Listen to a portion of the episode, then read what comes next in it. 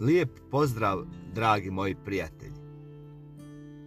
Ovo je podcast Moja crkva, moji ljudi. Ja se zovem Stipo Bašić i ovo je moja prva probna emisija u kojoj ću za početak biti sam.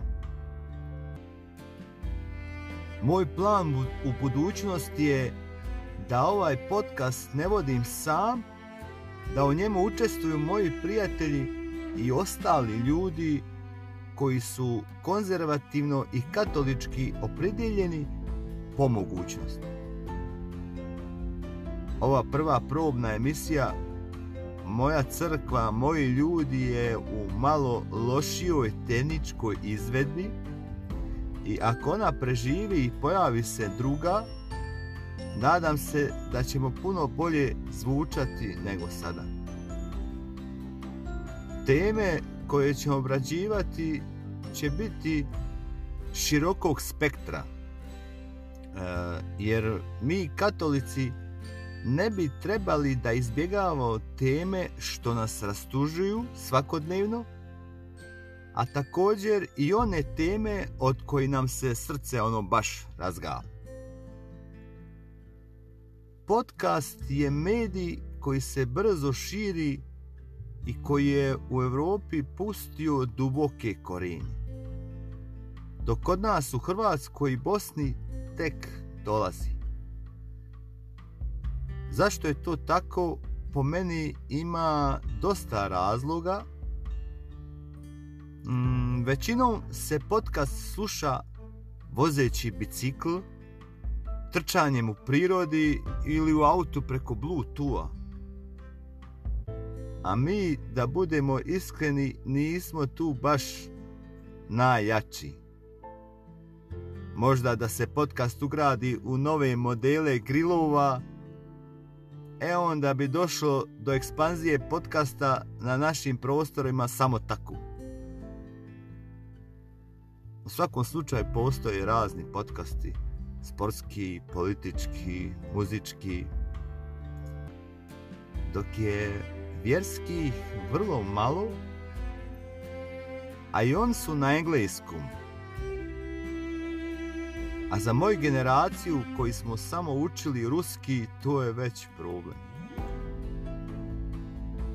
Eto, toliko u uvodu i još da napomenem, malo osobno, moji korijen su bosanski, srce mi kuca za Hrvatsku,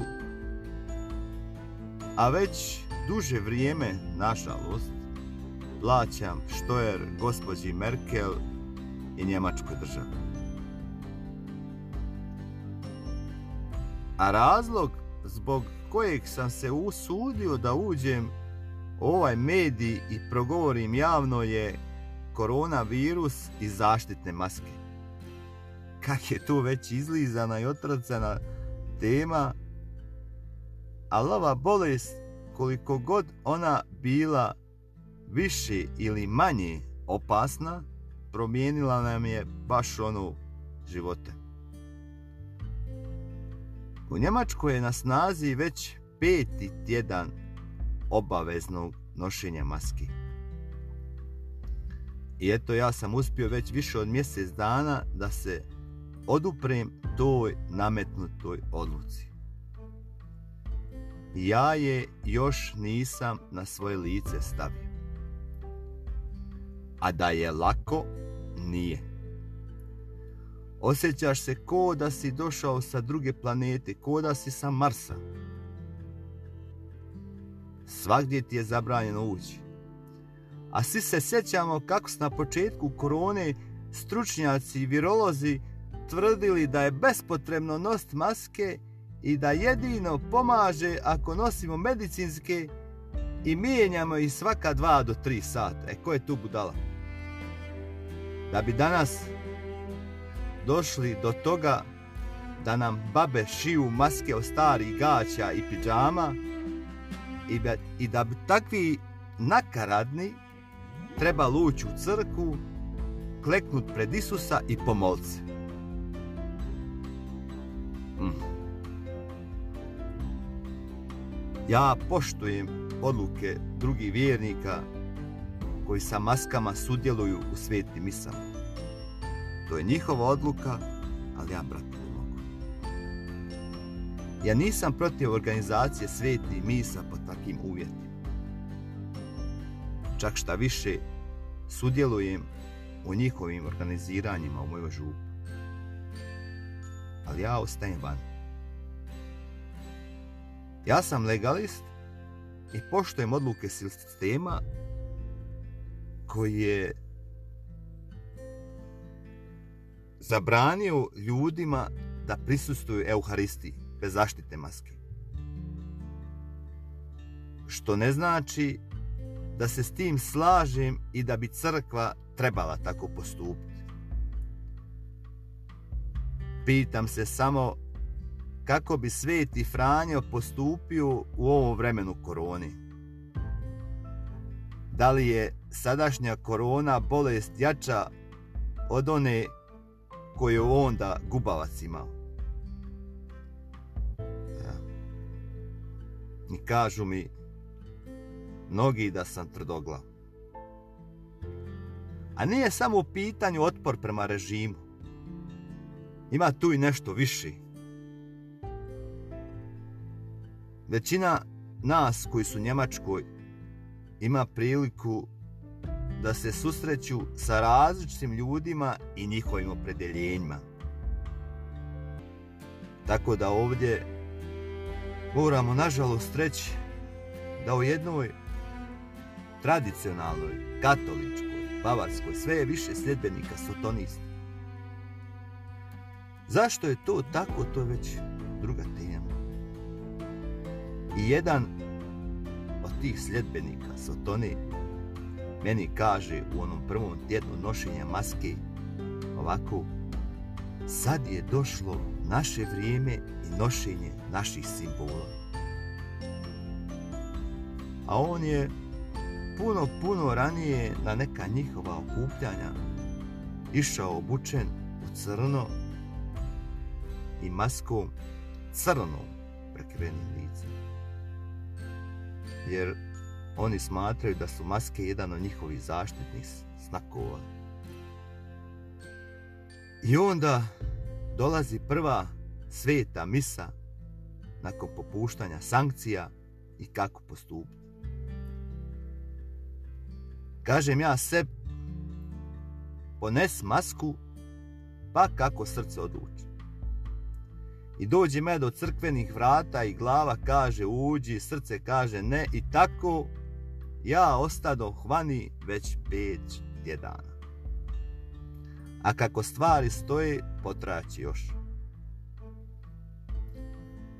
I jedna dobra stvar koja se dogodila kod ovog ograničenja vjernika u crkvi je izlazak riječi Božje na ulice, barem što se tiče misa na hrvatskom jeziku. Ne mogu svi stati unutra i onda se iznesu zvučnici. Lijepo je čut riječ Božju na otvorenu. Nekako mi se čini da je velika povezanost srca i križa. U jednoj katoličkoj, bavarskoj, vrlo rijetko ćeš vidjeti da netko nosi križ kao simbol i kao ukras. Svega tu ima, ali nema onog najbitnijeg. Još smo mi Hrvat po tome još prepoznatljiv, koji ga nosimo po vjerenju i sve više onih koji ga nose po tradiciji.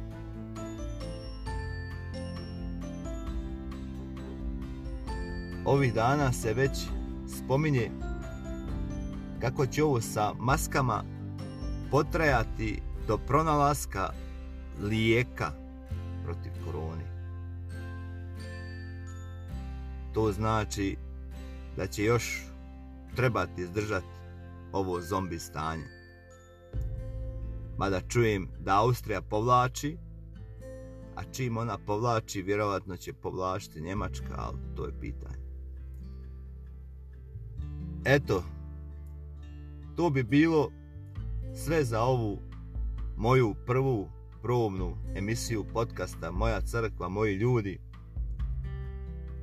Druga je planirana za desetak dana. Do tada ostante zdravo i mir s vama. I mir Boži. Da pružimo opet jedni drugima ruke u crkvi.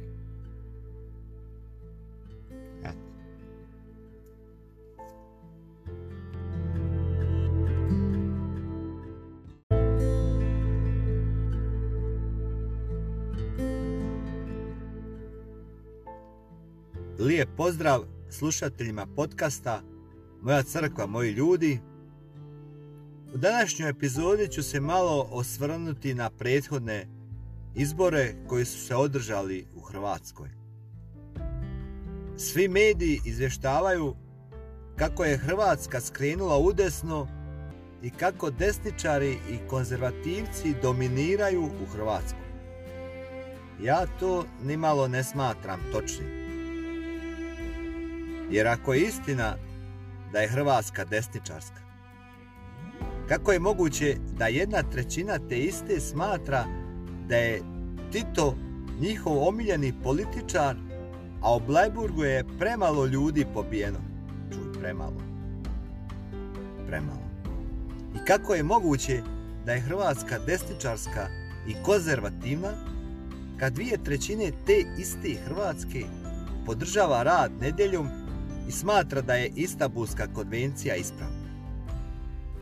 I zar može Hrvatska biti desničarska kad u njoj jedna trećina ne želi Hrvatsku i rado bi se vratila u krilo Jugoslavije? I kako je moguće da u jednoj katoličkoj zemlji dolaze na vlast ateisti i pritajeni komunisti? Stvarno to je Bogu plakat. I kad se to sve zbroji, nemoguće je da je ta zemlja desničarska, a još manje konzervativna. I tko su tu više krivi, licemjerni birači, katolici ili političari izrabljivači? I da li su pravo oni koji kažu da je danas dovoljno okačiti očenaše na retrovizor auta i time je završena sva naša katolička i vjernička pripadnost. Na ovim izborima je pobjedila osoba, a ne stranka, za koju narod misli da ih može voditi u teškim vremenima koja dolazi. I da li bi Škoro dobio više glasova da nije bio onako iskren kod teme abortusa? Vječna dilema jednog običnog čovjeka, da li se isplati na ovom svijetu biti iskren i pošten, a nismo mi od ovog svijeta. Kako Hrvatska može biti konzervativna kad puno više Hrvata nedeljom ode u shopping centar nego u crku? Otići na kavu gdje ćemo druge ljude otračati gdje ćemo kupiti bespotrebne hlače ili majicu ili ne znam što još, koja će nam vjerovatno dugo stojati u ormaru. A za taj novac što smo bespotrebno potrošili, mogli smo recimo poslati u Afriku, gdje bi se jedno crno pošteno čeljade moglo cijelu godinu školovati i čak jedan ručak u toj školi isto imati brojev kažu da ima više Hrvata u Bavarskoj nego svih Srba u Hrvatskoj. Međutim, oni godinama vladaju nebitno koja opcija na čelu. Dok je vrlo mala izlaznost u dijaspori. Recimo jednom Minhenu izlašlo je samo 3% da glasuju i kome su takvi nezainteresirani birači bitni koji ne izlaze na izbor pa nis nikom a svaki naš dijasporac zna više nego premijer a ne može da se jednom u četiri godine pojavi na izboru. Eto, to mu je puno. Uz korupciju najveći problem nas Hrvata je licemjerstvo. Jedno govorimo, a drugo radimo. I nadajmo se da će premijer imati čvrst stav prema manjinama, kao što imaju u okršaju sa crvenim sljedbenikom u debati. I da njegov stav o abortusu neće biti lažan i licemjeran. Neki kažu jedno govori, drugo radi, a ipak možda je njegovo licemjerstvo završeno, ko će znati. Zašto kao katolici ne bi mu mogli oprostiti i dati mu drugu šansu? E ovih dana jedan mali, ali vrijedan potez. Slobodan ulazak B Hrvata u Hrvatsku u vrijeme nove eksplozije virusa. Kad mogu Ameri bez kontrole ući u našu zemlju Hrvatsku, zašto ne bi mogli naši Hrvati iz BiH? Ista je putovnica i za onog iz Zagreba i za onog iz Žepča. Evropski državljani dokaz da smo jedan narod. I šta još reći? Pozitivno si me iznenadio Plenkoviću, a nisam ti dao svoj glas. A dolazi nam teška jesen. Recesija, ljud bez posla vjerovatno, a za teška vremena trebaju pravi ljudi. Bože daj da su to naši političari koji će znati igrati tešku igru koja će se naći Hrvatska pa i cijeli svijet. Po meni, velika je kriza na pomolu, a nakon takvih kriza u prošlosti dolažile su, dolazile su strašne stvari i ratovi. Nadajmo se i molimo se Bogu da ovaj put do toga neće doći. Eto, i za kraj, malo o koroni još. Ne mogu da, ne, da se ne dotaknem te teme. Ovo će biti 15. tjedan obaveznog nošenja maske u Bavarskoj. Kažu da će ovo potrajati i da stiže drugi val. Ja je još nisam stavio 15. tjedan, a još sam i živ i zdrav. I dragi ljudi oko mene također. Eto, to bi bilo to što se tiče izbora. Do sljedećeg slušanja. A za kraj, tko putuje u domovinu na odmor, neka mu je srećan i blagoslovljen taj odmor.